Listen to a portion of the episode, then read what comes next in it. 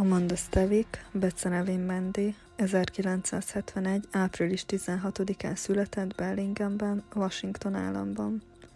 A szülei 1974-ben elváltak, és az anyukája Mary Stevik három gyermekével együtt, Lee-vel, Mandyvel és Mollyval Acme-ba költöztek 1983-ban. A családot még 1975-ben megrázta a 17 éves testvér Ben halála, akit fejbe és mákoson lőttek Anchorage városában, és a sérüléseibe belehalt. Ez az eset a mai napig megoldatlan. Most 1989 őszén járunk, amikor Mandy Stevik 18 éves, és elkezdte a Washingtoni Egyetemet. A lány okos volt, szeretett sportolni, több hangszeren is játszott, emellett beszélt japánul és ismerte a jelbeszédet. Háladáskor hazament a családjához Ekmi városába. Ekmi egy kis település Washington államban, 2020-as népszámlálási adatok szerint 123-an lakják. Önkormányzattal nem rendelkezik, úgynevezett statisztikai település közigazgatási feladatait Vetcom megye látja el. Mivel ez egy kis közösség, az emberek nem érzik azt, hogy veszély leselkedne rájuk, sokszor az ajtóikat be sem zárják. Mandy általában az anyukájával ment futni, aki mellette biciklizett, de november 24-én a német juhászával, Kairával ment. Két órával később a kutya egyedül tért haza, a lánynak semmi nyoma nem volt. Szemtanúk sem voltak, viszont Lee, Mendi egyik testvére, épp egy barátjánál volt, akiknek a háza félúton volt Mendiék otthona és a kilences autópálya között, és ő emlékezett, hogy látta a lányt elfutni a háznál, aki ekkor már hazafelé tartott. Miután híre ment, hogy a lány eltűnt, az egész város rögtön elkezdte keresni, viszont nem jártak szerencsével.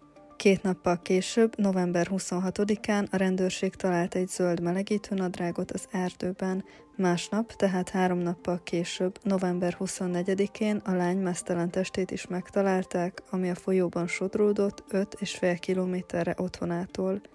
Csak zokni és cipő volt rajta. A halott kém jelentése szerint a lány megfulladt, de a fején volt egy ütés nyoma is, tehát valószínűleg eszméletlenül esett a vízbe. Ez szinte biztos, mivel Mendi jó úszó volt, nem fulladt volna meg másképp, főleg, mivel a folyó ezen a szakaszon térdig sem ért. A lány elrablója valószínűleg járművel lehetett, mert Mendi gyorsan futott, nehezen lehetett volna elkapni. A nyomozó szerint a lányra fegyvert szegezhettek, és úgy sikerült fölénybe kerülni, és végül az autóba, és emiatt szállhatott be, és engedelmeskedett. Arról sem szabad elfeledkezni, hogy a kutyájával volt Mendi, akit a támadó valószínűleg arrébb rukkatott és gyorsan elhajtottak. Körülbelül 5 és fél kilométerre a futás helyszínétől a támadó megerőszakolta a lányt, amikor is ő próbálhatott elmenekülni, amiből a kezein és a lábain található kartolás nyomokból következtetni lehet. A nyomozók azért tudták ennyire meghatározni a pontos helyet, mivel Akmiban csak itt volt szedárbokor, és ezeknek voltak olyan hegyes tüskei, amik a sebet okozhatták. Ekkor a támadó üldözőbe vette, leütötte és a folyóba dobta, hogy megfulladjon. Ekkoriban a DNS vizsgálatok még csak kezdeti státuszban voltak. A testet nem volt egyszerű úgy kiemelni a folyóból, hogy ne semmisítsenek meg bizonyítékokat, de végül sikerült, és egy férfi DNS-ét is kinyerték, ami ondó volt. Ebből már biztossá vált, hogy a lányt megerőszakolták. A nyomozást megkezdték gyanúsítottak után kutatva. Általában arra lehet gyanakodni, aki nem élik a környezetbe, furcsán viselkedik, ez ebben a kis faluban még könnyűnek is bizonyulhatott volna. Sok tip érkezett, ezt a rendőrség vizsgálni is kezdte. David Succi volt az egyik fő gyanúsított, aki egy helyi csavargó, és aznap a környéken többször is látták. Vettek tőle DNS mintát, viszont nem találtak egyezést, így kizárták a gyanúsítottak közül. Mendi barátját, Rick Zendert is kihallgatták, csak hogy őt is tisztázni tudják. Ez meg is történt, így nem jutottak előrébb a nyomozásban. A gyilkos szabadlábon volt, és akkoriban még nem tudták, hogy sorozatgyilkossal van-e dolguk. Legalább 30 helyi lakos adta le a DNS mintáját vizsgálatra, viszont egyik sem egyezett. Az ügy a döglött akták közé került. David Bowie, aki már a kezdetekkor is az ügyön dolgozott, nem adta fel, és 2009-re ő lett a fő nyomozó Mendi ügyében. Ekkor újra elkezdte átvizsgálni a nyomokat, és feltűnt neki, hogy egy helyi drogdílert, John Wisnowskit többször is kikérdezték, mivel azt állította, hogy ismerheti Mendi gyilkosát. A DNS-en nem mutatott egyezést, viszont újra akartak vele beszélni. Bávi nyomozó meg is látogatta, viszont ez is egy újabb zsákutcának bizonyult. 25 évig nem volt értékelhető gyanúsított, a nyomozók viszont nem adták fel soha, és az ügy folyamatosan előkerült. 2013. júniusában egy nem várt áttörés volt az ügyben, ami két nő beszélgetésének köszönhető egy víziparkban. Egy csapat anyuka egy csúszdaparkban beszélgetett 2013. júniusában. Heather Backstrom és Mary Lee Anderson ugyanabba az iskolába jártak, mint Mandy. A csúszdaparkban több anyukával együtt beszélgettek, amikor egyikük felhozta Mandy Stevik esetét. Mind a két nő, akik egyébként nem ismerték egymást, ugyanarra a férfira gyanakodtak. Merrill is soha egy rendőrnek sem mondta a gyanúját, amit azzal magyarázott, hogy erre nem volt készen, mivel ez egy kisváros, és bárkit is megvádolni olyannal, amiben egyáltalán nem vagy biztos, az számára ijesztőnek bizonyult. Heather szintén soha nem beszélt erről senkinek hasonló okok miatt. De most, 2013-ban úgy érezték, hogy itt az ideje, hogy mindketten kimondják a nevét, és később a nyomozókat is bevonják. Merili aztán kimondta, hogy tudja, hogy Timothy Bess volt az, és Heather is rágondolt. Mindkettejüknek volt hátborzongató élménye a férfival, ezért ők az elmúlt 25 évben végig rágyanakodtak. Heather 15 éves volt, mikor Tom 20, és ez pár hónappal Mandy halála előtt történt. Egy softball mérkőzés után a Dairy Queenbe mentek csapatosan az egyik fiú autójával, aki később egyébként Heather férje is lett, viszont ekkor Tim ült mellette. A szemeit dicsérte és bókolt neki, és utána egy tollal elkezdte piszkálni Heather lábát. Mivel szerencsére nem kettesben voltak, ezért a férfi nem ment tovább. Merily 1991. júliusában egyedül volt otthon a kisfiával, amikor valaki kopogott. Kinyitotta az ajtót, és Tim volt ott. Azt kérdezte, hogy használhatja a telefonját, mivel egész nap vadászni volt, és csak felszerette volna hívni a feleségét. Merily viszont hallotta, amikor a férfi tárcsázni kezdett, azt a tipikus hangot, amikor a hívás foglaltat jelez. Ekkor a nő már érezte, hogy valami nincs rendben. A férfi bement a hálószobába, és azt mondta neki, hogy többször vezetett már feléjük, és a nőben mindig is szerelmes volt, és most szeretne vele lefeküdni. A nő elküldte a férfit, és ekkor már halára volt rémülve. Viszont Tim nem ment el olyan könnyen csak akkor, mikor Merily azzal fenyegette, hogy hívni fogja a rendőrséget. Tim Bass kevesebb mint három és fél kilométerre lakott Mendiéktől, pont azon az útvonalon, amerre a lány futott. 1989-ben a nyomozás során a Bass családot egyáltalán nem vizsgálták, mivel kedveltek voltak a közösségben, így a család egyik tagjától sem kértek be DNS mintát. 2013 és 1989 között Tim átlagos életet élt. Házas volt és három gyermeke volt, futárként dolgozott egy pékségben. Nem volt büntetett előélete, nagyjából csak dolgozni járt, utána pedig haza. Timbers öcsét is kérdezték, Tomot, aki elmondása szerint átlagos gyerekek voltak, sokat játszottak együtt. Mindig is magányos típus volt, de tinédzser korában egyre több probléma jelentkezett. Az öccse úgy emlékezett vissza, hogy egyszer, mikor szakítottak vele, Tim egy pisztolyjal fenyegetőzött, hogy meg fogja ölni magát. Lőtt is egyet, viszont csak a levegőbe. A férfi ismerőseinek elmondása alapján innentől kezdve Tim feltűnően megváltozott. A nők iránt érzett undora és megvetése csak erősödött. 22 éves korában házasodott meg, 6 héttel Mendi meggyilkolása után egy Gina Malone nevű nőhöz. A nő elmondása szerint ez egyáltalán nem volt egy boldog házasság, csak azért házasodott össze vele, hogy otthonról elkerüljön. Közel 30 évi együttlétük alatt a férfi bántalmazta a nőt és uralkodott felette, olyan volt neki, mintha a szolgája lenne. Gina viszont nem merte elhagyni, egyszer még távolságtartási végzés is volt ellene két hónapig, és el is kezdte a vállási papírokat kitölteni, de a férfi megfenyegette, hogy akkor hazudni fog a bíróságon, és megszerzi a gyerekek felügyeleti jogait. Ezért a nő vele maradt. A férfi még a gimnáziumban rendszeresen járt a középiskolás lányok kosárlabda mérkőzéseire, és Mendit is előszeretettel figyelte. A férfi a felesége elmondása szerint gyakran nézett megoldatlan bűncselekményekről szóló dokumentumfilmeket, amikor is hangoztatta, hogy őt biztos nem kapnák el, mert nem hülye, és egyszerű lenne megúszni az egészet. 1989-ben tehát Timothy Best még nem gyanúsították, de mikor 2013-ban a rendőrség DNS mintát kért tőle, ő megtagadta. Ekkor felkeltette a hatóságok figyelmét, és mint ugye kiderült, 1989-ben Menditől pár házzal lakott csak arrébb.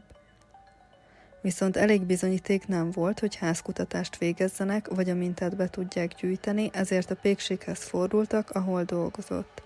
Viszont a pékség tulajdonosa hivatalos engedély nélkül nem engedte, hogy mintát keressenek, tehát 2013-ban a nyomozók nem jutottak előrébb. Még amikor a férfit meglátogatták és Mendiről kérdezték, ő úgy tett, mint aki egyáltalán nem emlékszik rá, legalábbis elsőre. Gondolkodott, hogy ki is volt a lány, és ekkor eszébe jutott, hogy ja igen, a lány, akit a folyóban találtak meg. A rendőrségnek már ez is gyanús volt, hiszen a kisváros nagyon megrázta az eset, és aki ott élt, a mai napig is emlékszik a történtekre. A férfitól nyelmintát kértek, de ő nem volt hajlandó adni. A kifogása az volt, hogy ő nagyon sok bűnügyi műsort nézett, és látta, hogy sokan mentek börtönbe, miután DNS mintát adtak. Ekkor a nyomozók egy új tervet eszeltek ki. Egy megfigyelő csapatot alakítottak, aki követte a férfit. Remélték, hogy valamit el fog dobni, amint DNS van, de nem volt szerencséjük, ezért az ügy megint zsákutcába futott. A rendőrség újra elkezdett DNS-eket bekérni azoktól a férfiaktól, akik 1989-ben a környéken laktak. Akkoriban is több tucat helyi lakostól kértek be mintát, most pedig még 30 embertől. Tim Bess továbbra sem volt hajlandó együttműködni. Így 2017-ben a rendőrök újra felhívták a pékséget, ahol dolgozott, és beszéltek a főnökével, Kim Wagnerrel. A nő elmondása szerint a férfi furcsa volt, senki sem tudta, hogy aznap éppen Tim milyen hangulatban lesz, valamikor a legkisebb dolgok is felmérgesítették. Kim is megtapasztalta, hogy Tim mennyire lekezelő a nőkkel szemben, a nevén sosem nevezte, csupán nőnek hívta. Amikor a rendőrség megkereste a nőt, ő rögtön tudta, hogy DNS mintát szeretnének, és ezzel kapcsolatban fel is ajánlotta a segítségét, még mielőtt a rendőrök megkérték volna rá. Ez a későbbiekben még fontos lesz, hogy a nő magától jött rá, és mondta ki, hogy szerez DNS mintát, és nem a rendőrök kérték meg rá. Kim segítőkésznek bizonyult, és összeszedte az információt a férfi útvonaláról, illetve szemmel tartotta Timet folyamatosan, és figyelte, hogy hát ha eldob valamit, amin lehet DNS. Mindig üresen tartotta a kukát, hogyha esetleg Tim kidobna egy használt papírpoharat vagy egy üveget, akkor össze tudja gyűjteni anélkül, hogy megsemmisíteni a bizonyítékot. Három hónap telt el, mire végre történt valami. Augusztusban látta, ahogy a férfi a kukába dob egy műanyag poharat és egy kólás fémdobozt. Ezeket gyorsan elcsomagolta és átadta a rendőrségnek. A labor eredmények szerint viszont a minta majd, hogy nem teljes egyezést mutatott a Mendi testében talált mintával. Ezek után meglátogatták Timet megint, amikor éppen a munkahelyét hagyta el. Olyan kérdéseket tettek fel neki, hogy biztos-e abban, hogy nem ismerte a lányt, és hogy kontaktus sem volt köztük, egy csók sem, semmi. A férfi továbbra is mindent tagadott, erre a nyomozó megkérdezte tőle, hogy rendben, de akkor miért volt a DNS-ed a lányban? Erre a férfi értetlenkedett, hogy mégis hogyan szerezték meg a mintáját, miről beszél a nyomozó. December 12-én, 2017-ben 28 évvel Mendi meggyilkolása után a rendőrök letartóztatták az 50 éves Timothy Best a pékség parkolójában. Emberrablással, nemi erőszakkal és gyilkossággal vádolták. Persze az ügy lezárása nem volt ilyen könnyű. A férfi védőügyvédei mindenáron ki szerették volna záratni a DNS bizonyítékot, mert illegális módon engedélyek nélkül szerezték meg a mintát viszont ezt a bíró elutasította, mivel a nő magától ajánlotta fel a segítségét. Tehát a tárgyaláson a történet szinte egyértelműnek bizonyult. A férfi DNS-e a nőben volt, és tudjuk, hogy a nőt elrabolták, megerőszakolták, utána meggyilkolták. Viszont Tim beszédő ügyvédje, Steven Jackson állította, hogy nem rabolt senkit, nem erőszakolt meg senkit, és nem ölt meg senkit.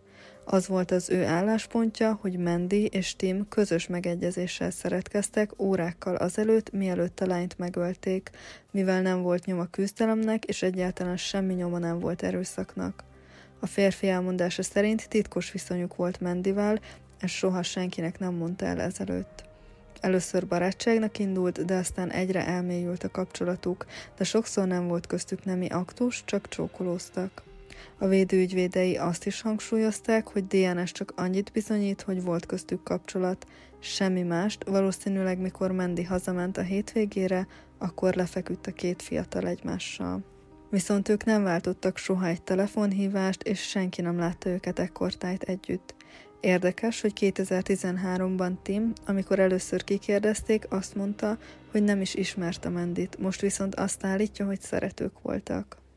A tárgyalásra hívták dr. Elizabeth Johnson igazságügyi szakértőt, aki azt mondta, hogy a lányban talált sperma akár két nappal az előttről is származhatott. Viszont a férfi, aki az eredeti vizsgálatot végezte még 1989-ben, ezzel nem értett egyet, és biztos volt benne, hogy a minta nem lehet ilyen korai. Gina, Tim most már ex-felesége is tanúskodott, aki elvált a férfitól, amikor azt letartóztatták. Gina elmondta, hogy ott volt, amikor Tim megkérte az anyját, hogy hazudjon érte, és az apját mártsa be. A testvére Tom is tanúskodott, aki elmondta a bíróságon, hogy amikor Timet legelőször kihallgatták, akkor mesélte Tomnak, hogy lefeküdt Mendivel, és Tim arra kérte testvérét, hogy hazudja azt, hogy ő is lefeküdt vele.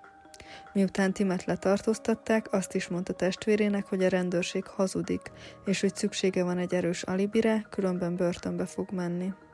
A kilenc napos tárgyalás során Tim beszvédő ügyvédje azzal állt elő, hogy Tim akkoriban helyes fiú volt, miért ne lehetett volna köztük tényleg valami. Csak mert nem látták őket együtt, nem jelenti, hogy sosem voltak együtt valamikor. Az esküdszék közül is valaki egyetértett, hogy a tinédzserek sokszor elszoknak éjszaka, lehet itt is ez volt a helyzet, és olyankor találkoztak Timmel. Bár senki nem látta őket együtt soha, az esküdszéknek mégis sokat kellett gondolkodniuk. Több mint egy napig tartott ez a folyamat. 29 év és 6 hónappal Mendi halála után az esküdszék bűnösnek találta Timothy Best Mendi Stevik elrablásáért, megerőszakolásáért és meggyilkolásáért. Az ítélet a büntetés idejéről 6 héttel később született meg, és a férfi a maximum büntetést közel 27 évet kapott. Életfogytiglant nem kaphatott, mivel nem vádolták meg előre eltervezett gyilkossággal, mivel ebben ők sem voltak biztosak, hogy így is elítélnék. Timbes feltételes szabadlábra helyezéséről 24 év múlva dönthetnek. Mendi örökségeként elindítottak egy ösztöndíjalapot a Mount Baker High-ban, ahova ő is járt. Emellett Mendi testvére, Molly, Mendinek nevezte el a gyermekét.